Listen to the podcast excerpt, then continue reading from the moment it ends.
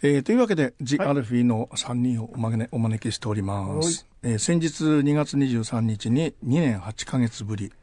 26枚目のアルバム天地創造が発売になりました。はい、なりました。天地創造ですはい大行な大行にすればするほどみんなが喜ぶっていう珍しいバンドになっていますで、このアルバムにはですね2020年の9月のシングル友よ人生を語る前に以降の曲ということになるんでしょうが、そうですね、この友よ人生を語る前にが出た時は、はい、まだこんなにコロナがひどくなりかけた頃だ。そうですね、はい、やっぱり緊急事態宣言が出て、最初の年ですからね、はい、初めてですね2ヶ月間メンバーと会わなかったんですよ。ツアーが4回飛びましたからね。そう、はい、もう出会って初めて2ヶ月会わなかったというか、はい、で学生時代からそんな会わなかった、なかったんですよね、はい、だからみんな元気かなっていう思いで、はい、友よ人生を語らそうです。もうこれをメンバーに向けた歌みたいなところがあった。メンバーもそうだし、あるいは自分たちの共通ではない友達とかね、はい、そういう同世代に向けてに意外と、ね、はい、向けた歌でもありましたね。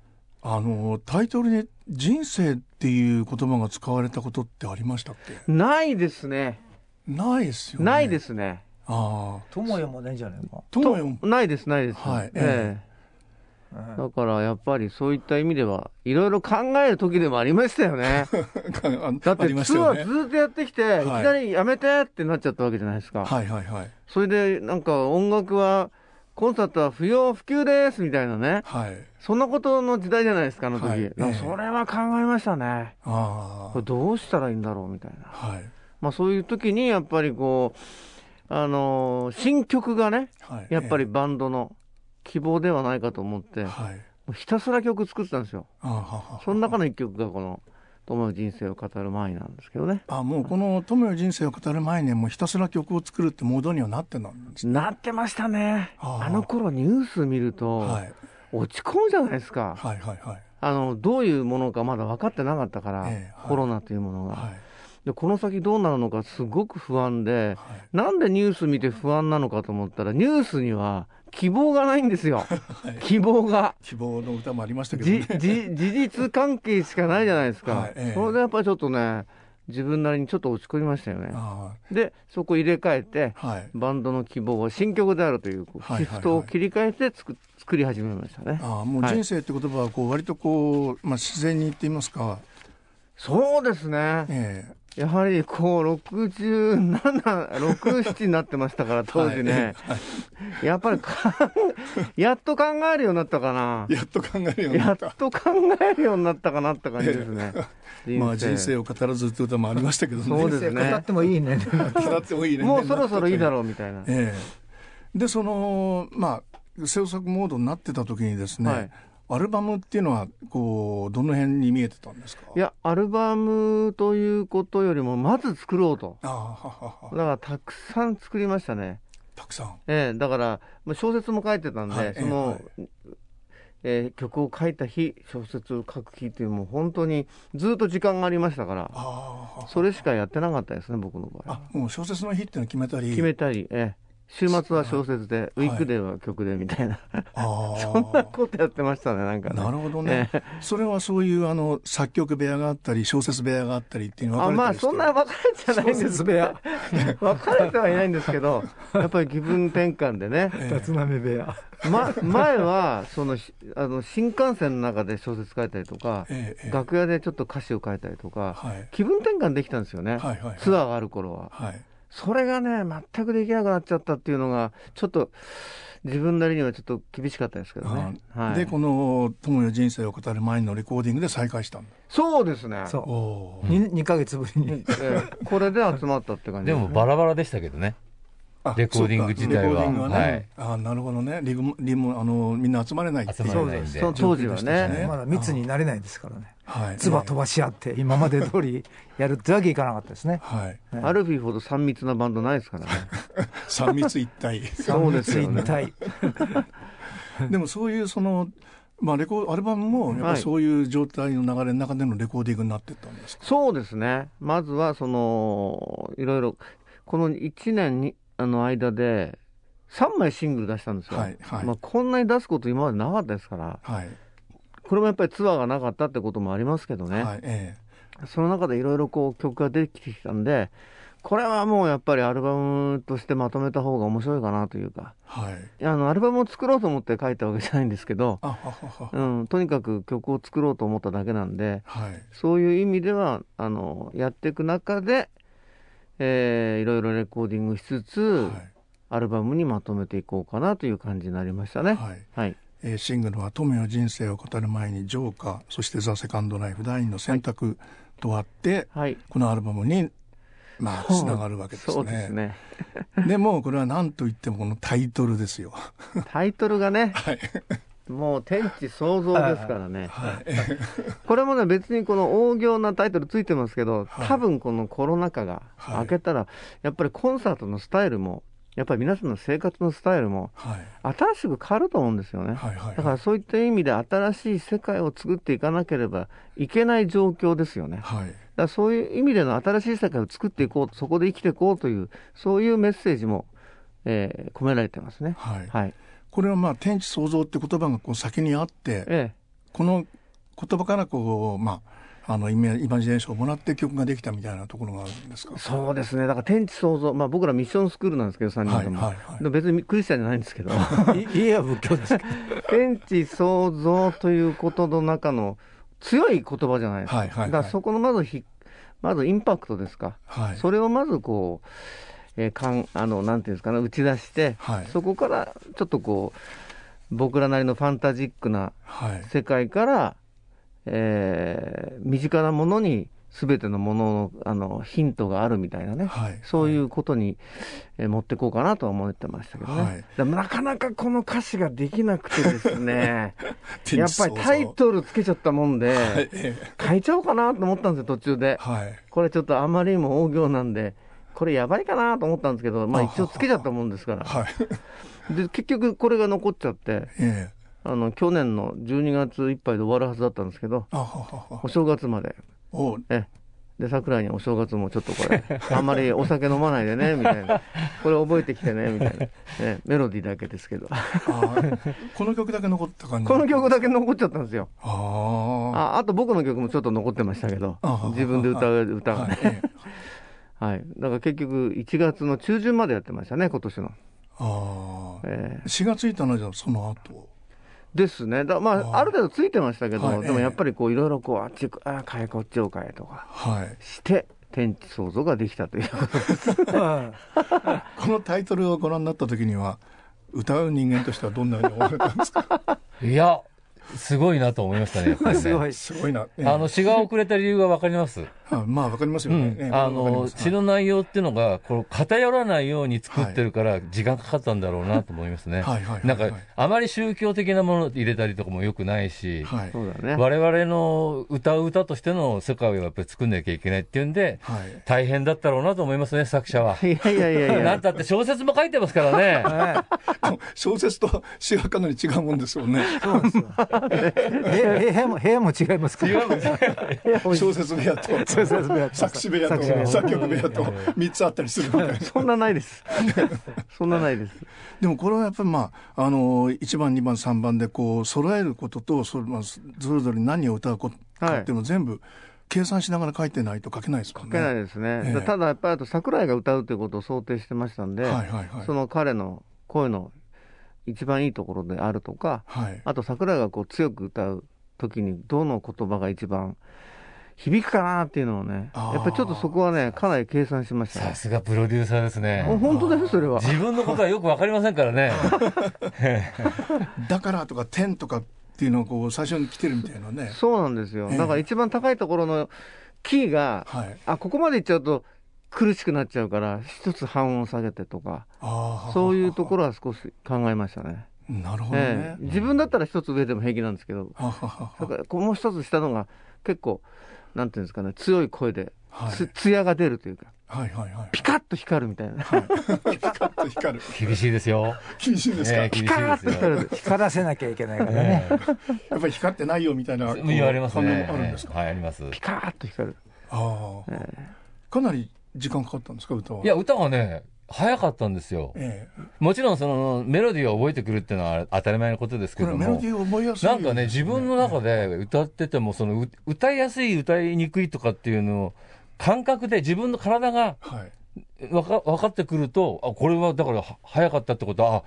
すごく体に入ってきたんだなと思いますね耳にね。早かったってどのくらいの時間なんですか？これ2時間ぐらいでありました。そんな早いんだ、はい、いや僕もびっくりしましたよ。まだ歌ってんだろうなと思ったらもう終わっても本当ねみたいな1月の6日7日あたりですけど、でももうなんて言うんですか皆さんが想像してる以上に、はい、ヘッドホン、まあ、イヤホンをしてますけどしてるから自分の声がどんな風に大きく出てるか分かんないんで時々外して歌ってたら、どうなってますもんね狭い部屋だからうるさいうるさい自分の声が自分の声だよねあれで3時間近くも歌ってると本当頭痛くなりますからねやっぱりね、でも2時間っていうのはまあ早い方、まあ、もっと私としては早いですね。覚えるのが遅いんですよ覚えてもすぐ忘れちゃうし、でもお正月中ね、覚えてこないんだろうなと俺思ってたわけ、私だって絶対覚えてこないからひどいなでもちゃんと覚えてきたっていうのがね、いやこのやっぱりアルバムにかける、いやそりゃそうですよ、だって入れなかったら出ないですからねあもうそれまでに終わってるわけですもんね。本当は終わってるはずですからね。はみ出ちゃってからねどっちにしてもねあなるほどね、責任は感じますよそれはねそれまでにその持ってたこの天地創造が入る前に持ってたアルバムのイメージと天地創造が入ってからの、こうイメージで変わりました？いやねすごくバラエティに富んでると思います、だから一曲一曲がこう違ってるものが合わさって、それがまた一つのアルフィーの世界になってるなと、アコースティックなものから、結構いろいろなパターンがあるので、それはベースを入れるときに思いましたね。あなるほどね。あこれはアコースティックかとかね、これ組曲じゃないみたいなね、組曲がまた長いんですよ譜面が、この後でいきますみたいな話ねでも天地創造これ1曲目ってすぐ決めたんですか？これはもう決めてましたね。決めてました、だからそういうアレンジメントにしていましたし、最初の坂崎のアコースティックの始まる部分があるんですけど、イントロの最初あれ一番最後につけたんですよ。本当はもっと、後から始まってイントロ1分20秒そうですね、その前にまたつけちゃったというかね、ギターなんか上品な始まりですもんね、人間が上品なんですからでこれ感想もすごいですもんね。そうですね、感想はオルガン武部聡武部に弾いてもらいました。4曲かそうですね、弾いてもらいましたね。それも武部さんじゃなきゃいけないみたいなところがあって、もうやっぱりほらやはり彼は意外とそのロック好きでプログレ大好きなんで、でオルガンはね彼すごいうまいんですよ。まあピアノもうまいんだけどだ要するにこうキーボードリストとしてね、いつもこうアルフィーでやってもらったりしてるんで、長いからね、やつが10代の頃からですからね付き合い、武部がまだそんなに売れる前というかプロになる前ですよ、学生でしたまだね。渋谷の最高スタジオって地下にあるスタジオでその頃からのむしろ釜石さんのね、バンド連中の仲間の一人だったんですよ。その中でも若い方だったもんな。一番若かったね武部はね。すごいな武部で呼び捨てできるってできますよそれは先輩ですからこっちはなので結構ああいう感じとかって言うとあいつもうすぐ分かりますよね。曲順はね、こうどうやって考えたんだろうっていう曲順でしたね。天地創造、ファンキーキャット、時の運ぶね。そうですね。この流れ。意外とね、曲作っててその倍ぐらい作ったんですよ。アルバムのセレクトする、その時に一番この個性がそれぞれが出る。で今回のアルバムってやっぱり三人三様のボーカルの良さっていうのをちょっとこう際立たせたいなっていうのちょっとあったんですよね。で一番ね考えたのが、やっぱりツアーがないじゃないですか、ツアーやってる時でいつも会ってて歌ったりしてるでしょ、ツアー当たり前ですけどで今回亡くなった時にカモンアルフィーという配信番組を始めたんですよ、それがもうシーズン4までシリーズになってましたね。4まであるんですけどそこでねなんか知んないけど遊びでカラオケ大会みたいのがあって、自分たちの歌じゃなくてそれぞれ好きな歌をこう、歌ったんですよね。したらまあ坂崎の器用なことこの人の改めて、いろんな歌できるんですよ演歌からねニューミュージックからこういうなんかいろいろな声がね、三人三様でその個性を生かせるようなものがあったら、アルバムをしたら面白いなっていうちょっと気がついて、はいであえてそういうような楽曲を、はい作った中から選びましたね。はい、2曲目のファンキーキャットは坂崎さんで、ね、そうですね。でもこの時の箱舟は3人で歌ってらっしゃるんですよ。あ、そう、それはもう3人で歌ってる。これすごいっすね。時間かかりましたよこれ。呆れちゃうよね、うん、9分近くありますからね。8分50秒、はい、48秒ぐらいか、はい、これはどこから取り掛かったんですか？これはもう頭からです。頭からパート1から頭のギターのフレーズからですね、はいはい、波の音が入ってるみたいな。そうですね、そこからこう作りましたね。もうだから結構マニピュレーションも結構今回やったんですよね。いろいろこう自分で、まあ、シンセとかも触ったりしましたけど、やっぱり今の時代ですからいろんな音源がねさ探せますから、はい、でパート8までパート8まであるんですよね、はいはいはいこれはね、はい、でそれぞれそのパート1が大空の歌であるとか、はい、パート8が時の箱舟を行くとか、はいはい、それぞれこうつけて昔のなんかプログレのバンドみたいなタイトルがねついてるそんな感じでしてましたけどね。これ1から順番に作ってったんですか？そうですね、1ができて その後に5ができてみたいなことじゃなくてやっぱり1を作ってこれに対応するものを作っていこうというか、1まで作って、ちょっとほっといて、はいそれからこう聞いてこの流れにつくアレンジっていうかその、はい、フレーズですよね。何が来るかなというか、はい、だからこの大空の歌からパート1パート2嵐の時代までっていうのが結構ね、はい、ちょっと大変でしたね。ここまでできちゃうとある程度いけるんですけどね。あ、うん、でその間にも他の曲も作りながらっていう。そうですね、だからこれはほっといたりとか、1週間空けて次のこれをこっちはこれがいいかなとかね。まあ、パート3なんか頭8分の11ですからね。ああ、はいはいはい、どうやって演奏すりゃいいんだろうみたいなことはありましたけどね。あでそれは1週間に、まあ創作をどっぷり入れたからできた1曲ってことになる。あそうですね、時間はもう膨大にありましたからね、ツアーがないということが、はい、だから一日中考えてられますし、はい、集中ですか、はい、それはかなりできましたからね、でそのパート1は誰が歌うパート2は誰が歌うみたいなこともそれはもう考えながら作ってる。考えながらキーがありますから、まずコーラスもありきですから、でだから3人でこう歌うようにうまく振り分けたんですけどね、はい、桜井が歌うときにね、はい、これ3人で歌うから大丈夫みたいにしたら意外と桜井が歌うとこが多くて 歌ってる最中に気がついたんですよね。俺の分量多くねえかとかそうなんですよ。パート1から行ってここはないです、はい、坂崎さんですとか言ってあよかったよかったって言ったらずっと考えたら俺ばっか歌っててあらってでも声高くなったりしてますか？いや それはないですけど、ちょっと発声を変えたりとかはしてましたから。変えたりして若い頃のような歌い方だと、はい持ちません。微妙にだから変えてるんですけどね。なるほどね、はい、この時の箱舟だから変えたみたいなことではない、そういうわけではないですけども、はいでもこれだけパートが来ると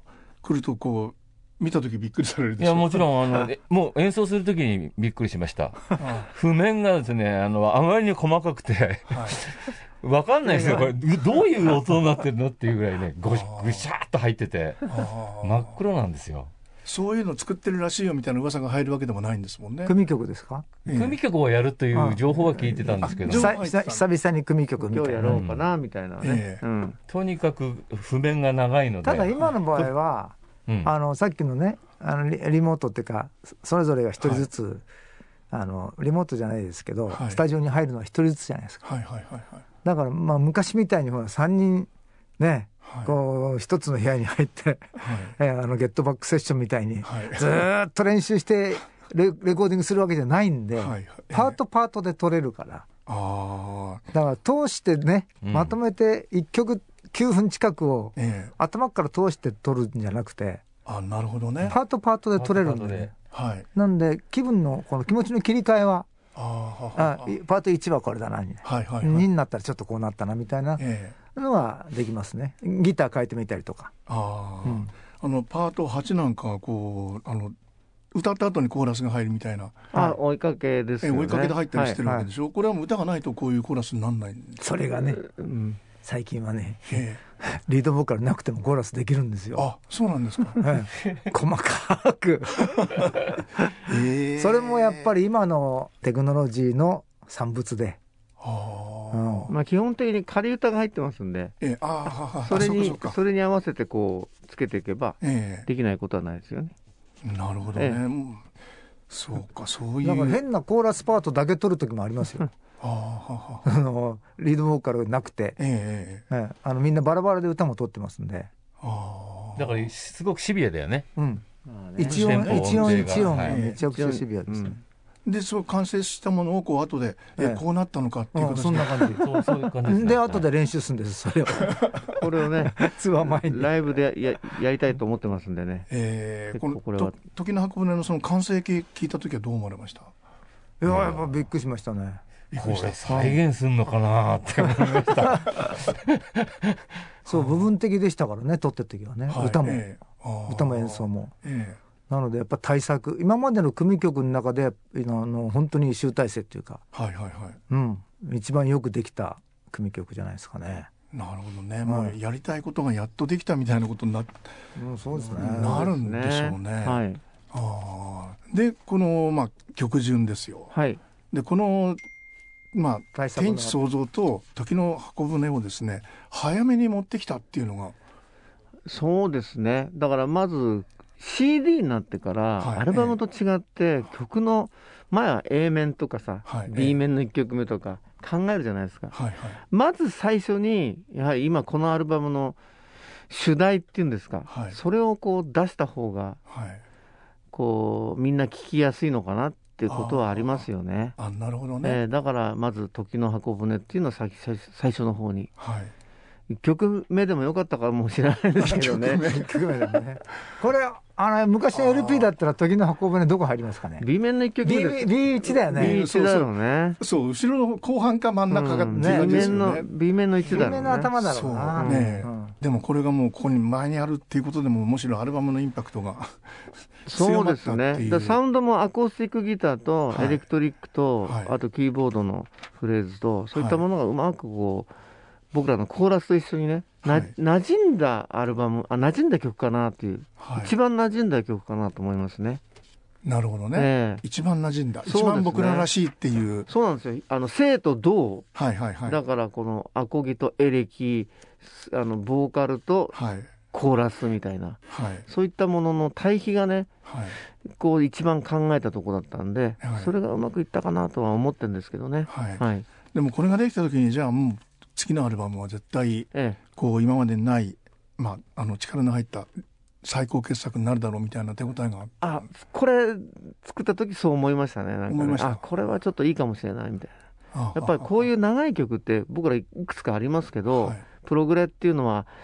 まあ自己満足の世界でもあるんですよね一つ、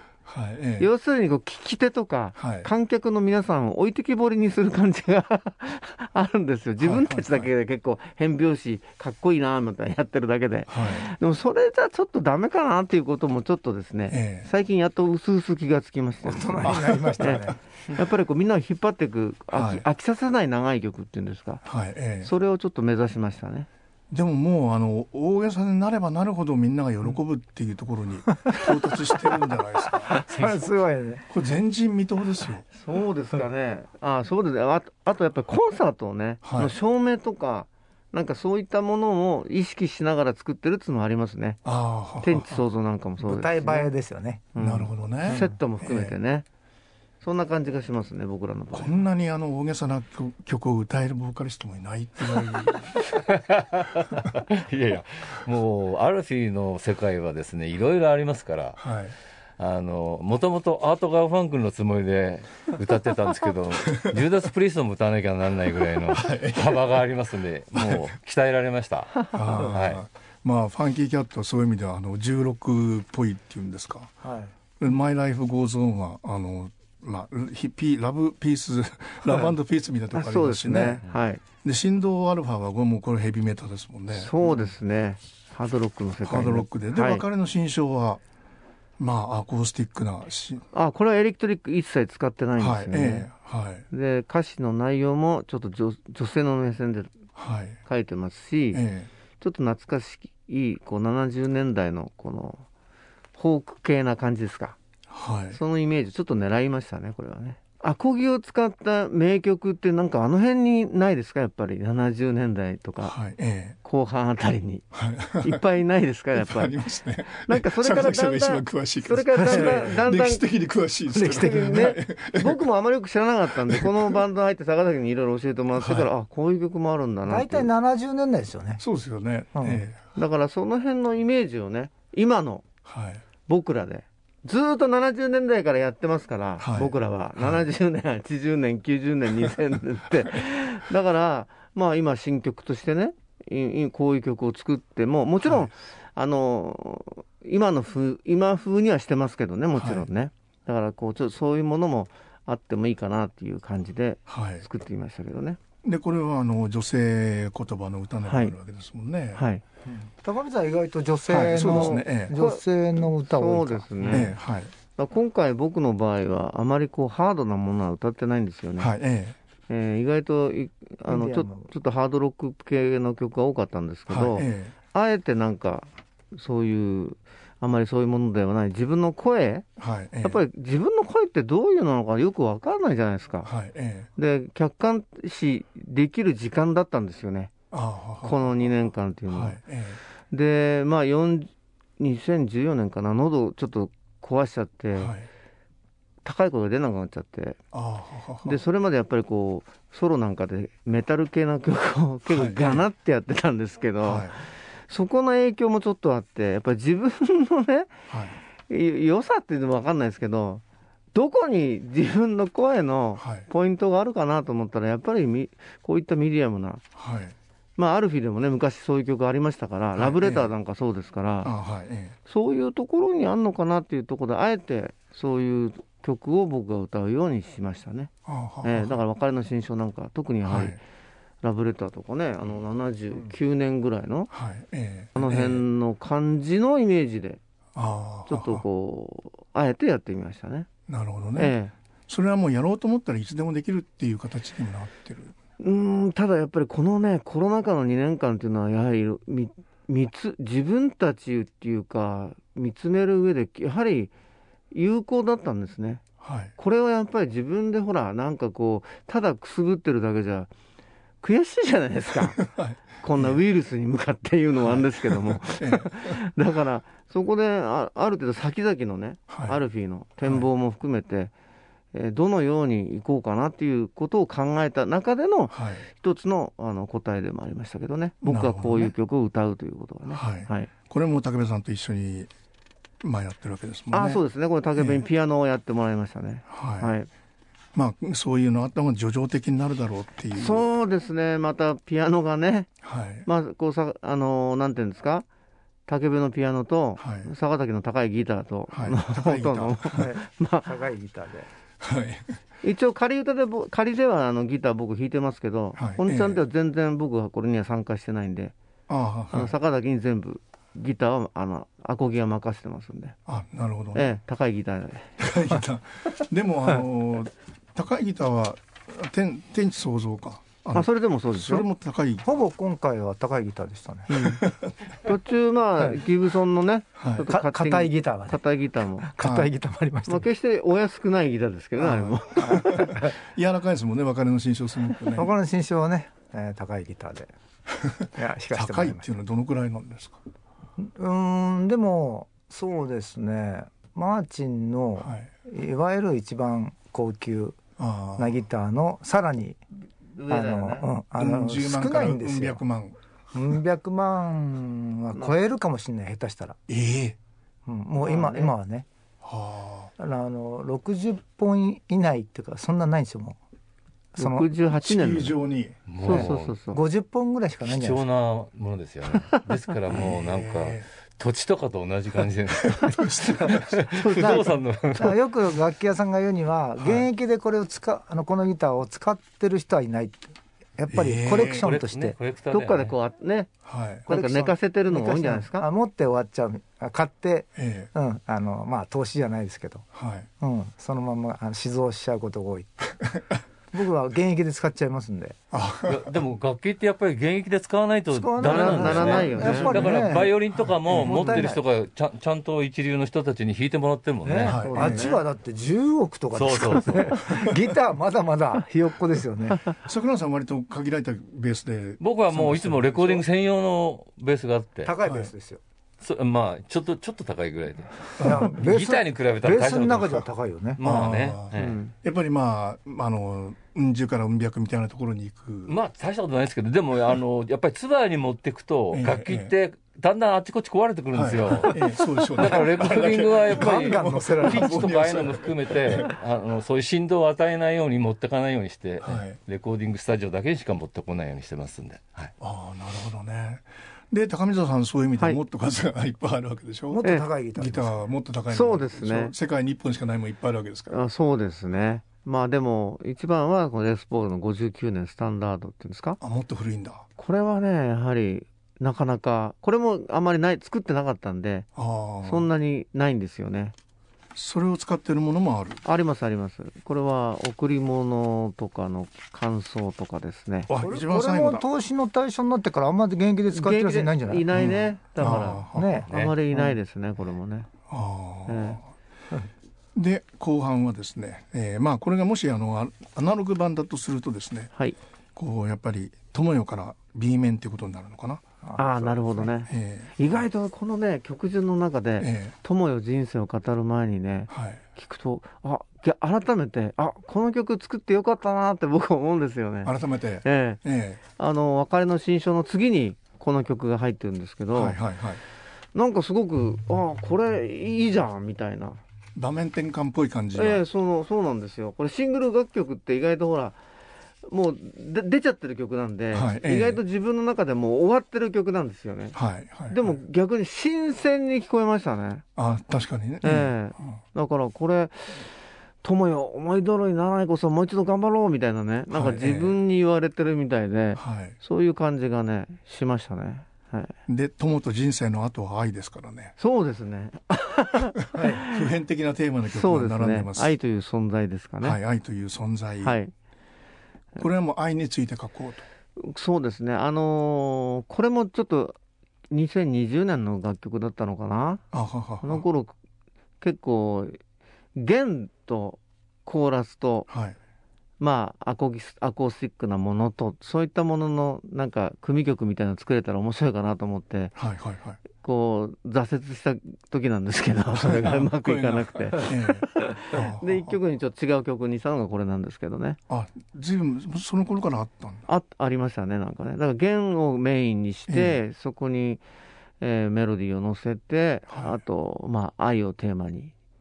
作ってみようかなというかね。愛をテーマに作ってみようかなっていう時は、他の曲とこう全然モードが変わらずに切り替えられるんですか？いや切り替えますね、やっぱりね。やはりこう例えばこう司馬太郎の関ヶ原読んで愛の歌は作んなきゃいいんで作んないでしょうね。すごいなそれ。すごいですね。あれね、あれ読んだら作れないな。まあだから逆にこうヘッセとかトーマスマンとかあっちの世界ですよね。なるほど。そういうなんかちょっと七面倒くさい方を読んで、ちょっとこう愛というもののいろんな形の愛があるじゃないですか。だからそこはやっぱり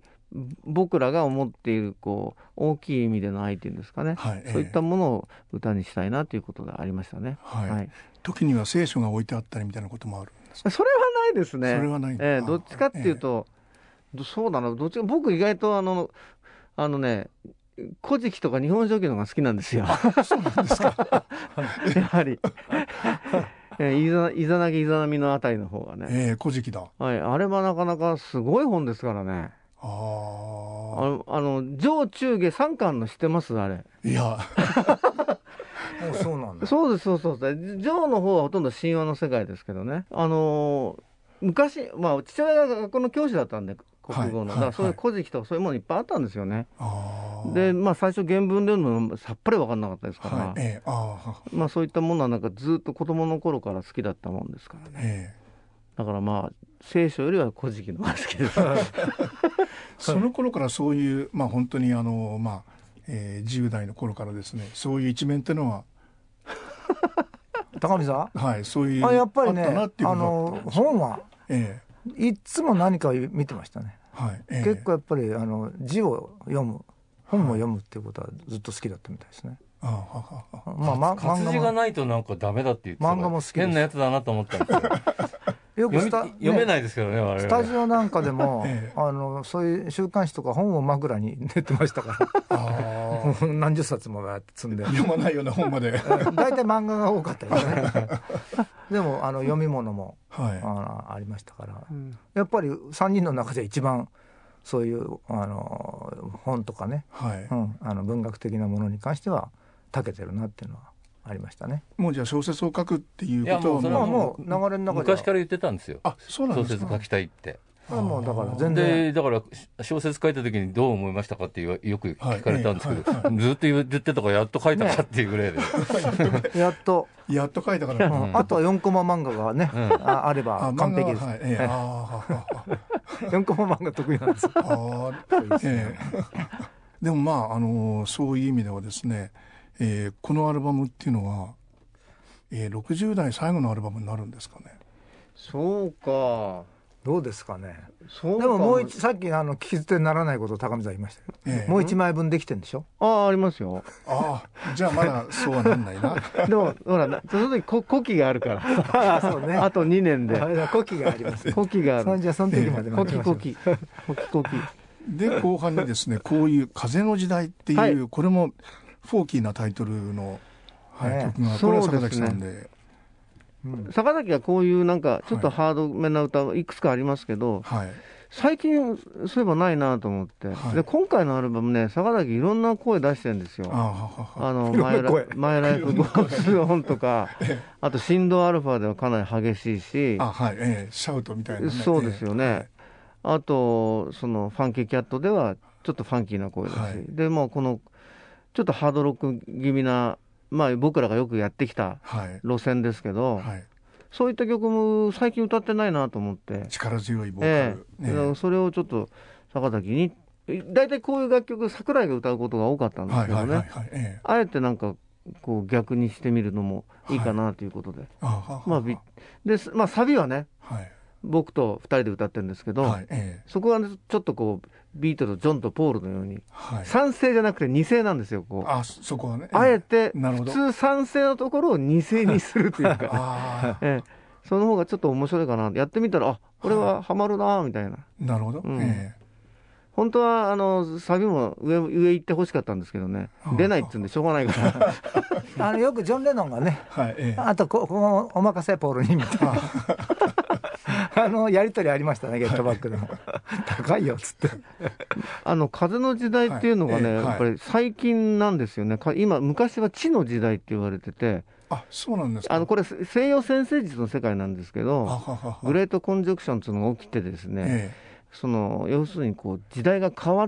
たんですよ、はいで地の時代っていうのが産業革命のあたりから続いてきて、いわゆる物の価値観っていうのがお金であるとか土地であるとか、目に見えるもんだったんですけど、2020年の12月からですねすっかり変わって、2020年12月からそう要するにこう目に見えないもの、あるいは心であるとか、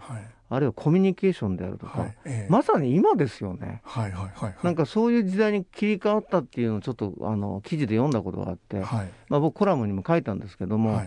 なんかそういうことはなんか音楽も考えたらそうだなと思って、目に見えないし、体で心で感じるものですから、そういったものがなんか大事にされる時代が来るという。なるほどね、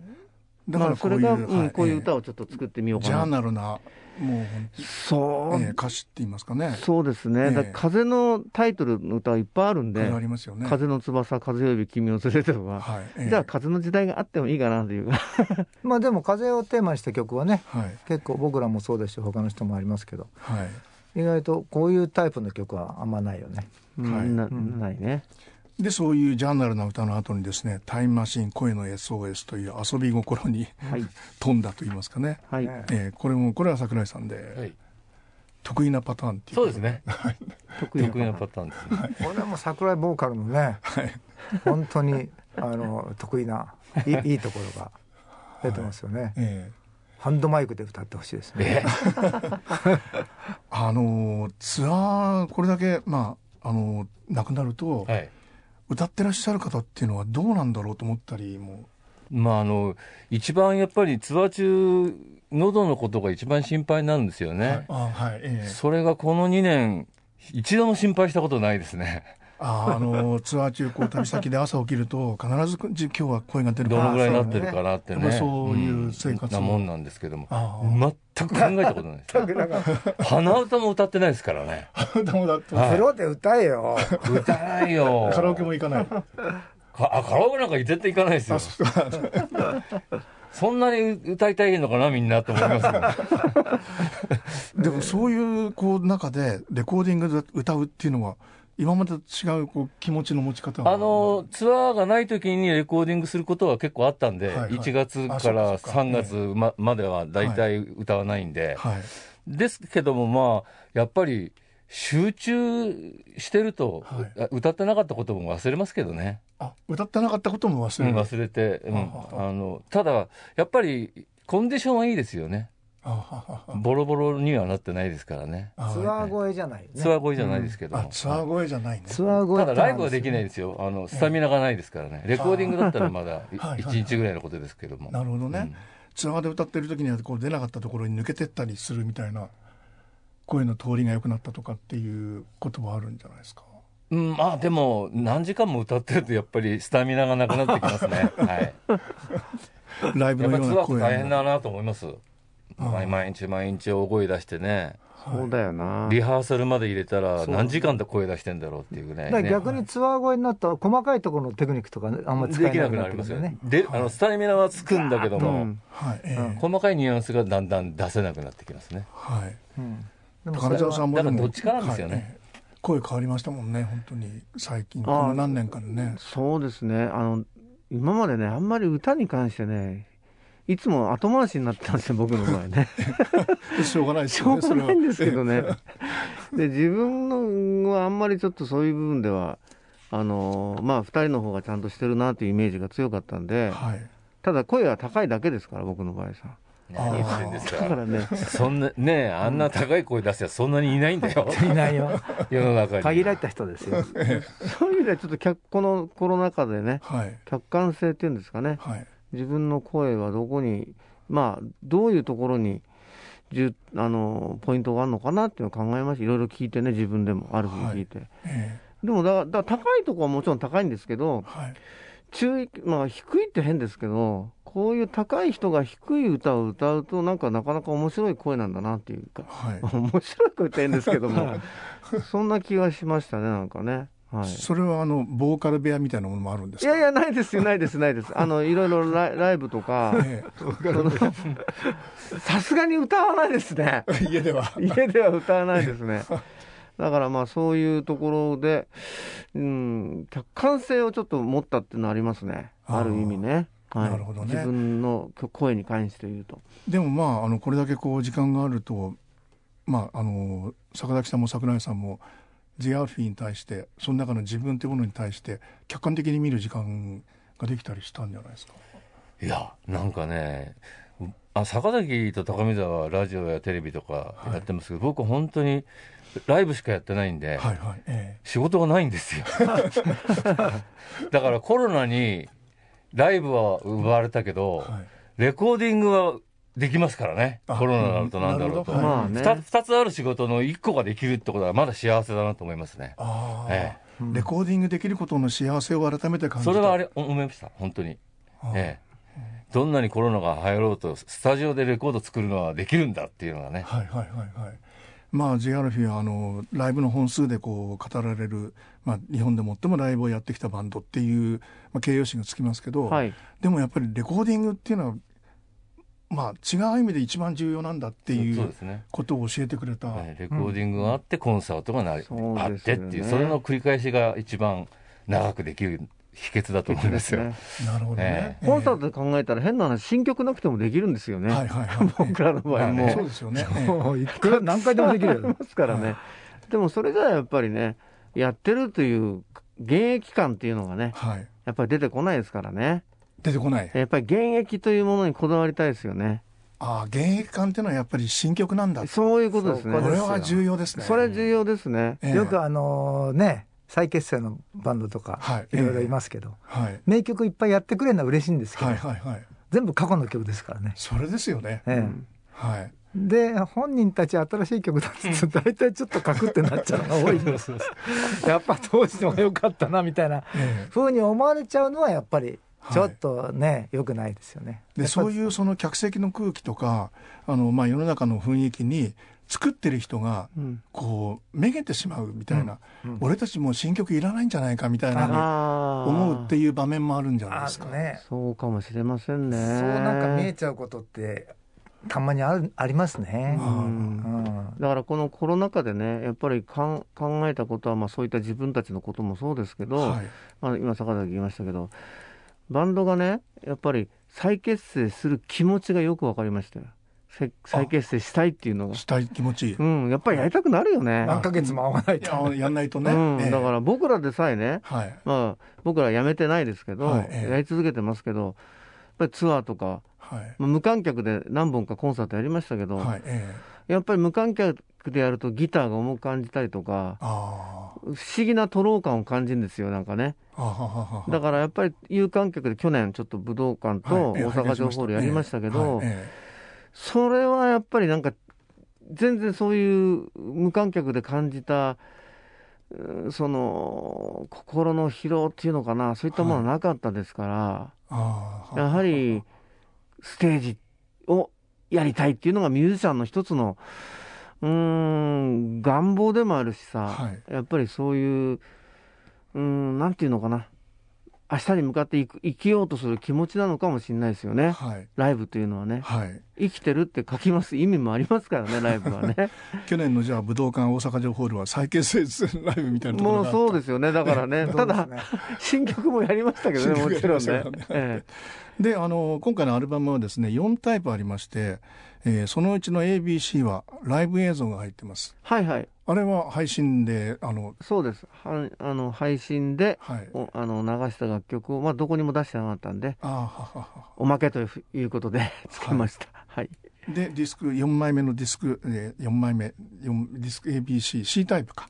C タイプにはトークセッションというのもついておりますね。そうですね、全曲解説が、これ全曲解説もね、すごいですよ。これスタジオで撮ったんですよ。全部終わった後に、だから全貌をみんな知らないわけですよ。知らないやつが説明できるのか。俺なんかそうだ、そんな感じの曲だったなあ。もちろん演奏してますから分かりますけど、ただちゃんとね、客観的にみんな聞いてないから。だから今ぐらいならいいんですよね。今これ取り直すかじゃあ。取り直して、そうすると一緒に発売できねえんだよ。そういうことですね。そういうアルバムの最後が贈り物というですね、高見沢さんの一番素朴なというんでしょうかね、シンプルな歌で終わっておりますが、これで終えようっていうのは。そうですね、これ実を言うとね、2020年のサンプラでやった唯一有観客でできたソロで歌った歌でもあるんですよ。で、これはやっぱりアルフィー流にコーラスも入れて、でその時に小説も書いたんですよ、この贈り物という短編なんですけどね、それの答えというんですか、それを歌にしたものなんですけど、やはりこの今まで僕らが歌ってきたバラードの王道なんですが、これはやはりこのアルフィーとしてこういう楽曲もちょっと必要かなということでね、あえてアルフィー流にアレンジしてコーラスも入って、こういう楽曲にしましたね。あれだけ壮大な曲で始まって、この一番パーソナルなっていうんですかね、そうですね。だからやはりこう世界観っていうのは、ファンタジー性も僕らありますけど、やっぱり一番はこの3人の中の身近な感覚、確かに、これがねやっぱり歌にしていきたいんですよね。だそこはこの曲、楽曲でもそうだし、マイライフゴーズオンでもそうだし、ファンキーキャットもそうなんですけど、そういったものの差ですよね。大きいものからすごく身近なもの、この振り幅が大きければ大きいほど僕らの世界っていうのがこう如実に現れてくるような気はするんですけどね。これは思い込みですけど、自分の単なる。いや、大正解だと思います。でさっきですね60代最後のアルバムにはなんないかもしれないっていう話がありましたが、バンドは来年結成50周年でそうですね50年来ちゃったねとうとうね大変なことですね本当に休まずに50年ですからね、はい、そうだよな、はい、もう再結成でもいいぐらいな本来だとそうにね、はい、次のアルバムはじゃあ、デビュー50周年アルバムになるんですかね。そうですね。50年ってことは70になるわけみんな。70ですね。はい、高見沢は70。3人合わせて、お前もそうだよ。210歳ですよ。まあでも、なんかね、面白いですよね。3人出会った頃さ、3人合わせても60にもならなかったのに、10代ですからね。でもそれがもう210ってことはやっぱ重いね次のアルバムはじゃあ青春の記憶夏しぐれパート2みたいな210、うん、ただ僕はこういう長く50周年とかね、はいまあ、節目きますけど、はい、やっぱりねバンドっていうのは長く続けるべきだと思いますよ、はい、べきですね、はい、長く続いてこそ、はい、バンドの価値ってね、はい、出てくるような気がするんですよね、はい僕らってデビュー箸にも棒にも引っかかんないようなどうにもなんないグループが50年やればなんとか世間様にね多少は認めていただけるようなバンドになったかなとちょっと思ってますからね言い出しっぺの桜井さん、はい、言い出しっぺっていうか言い出しっぺですもちろん我々もねこんなに続くとは思わないし、はいもう別に目標があったわけでもないんですけども、はいうん、もうやっぱり自分の人生のほとんどがアルフィーなわけだから、はい、もうやめるわけにもいかないし、ねそうだね、だからできるんだったらやっぱり続けていこうっていう気持ちですよね、はい、僕らだけじゃダメですから ね応援してくれる人がいないとダメですからそうです、ね、ちゃんと新曲を聴いてくれる、ね、本当にこういうアルバムを楽しんでくれるお客さんがいるから70歳50年楽しみにしてますありがとうございました。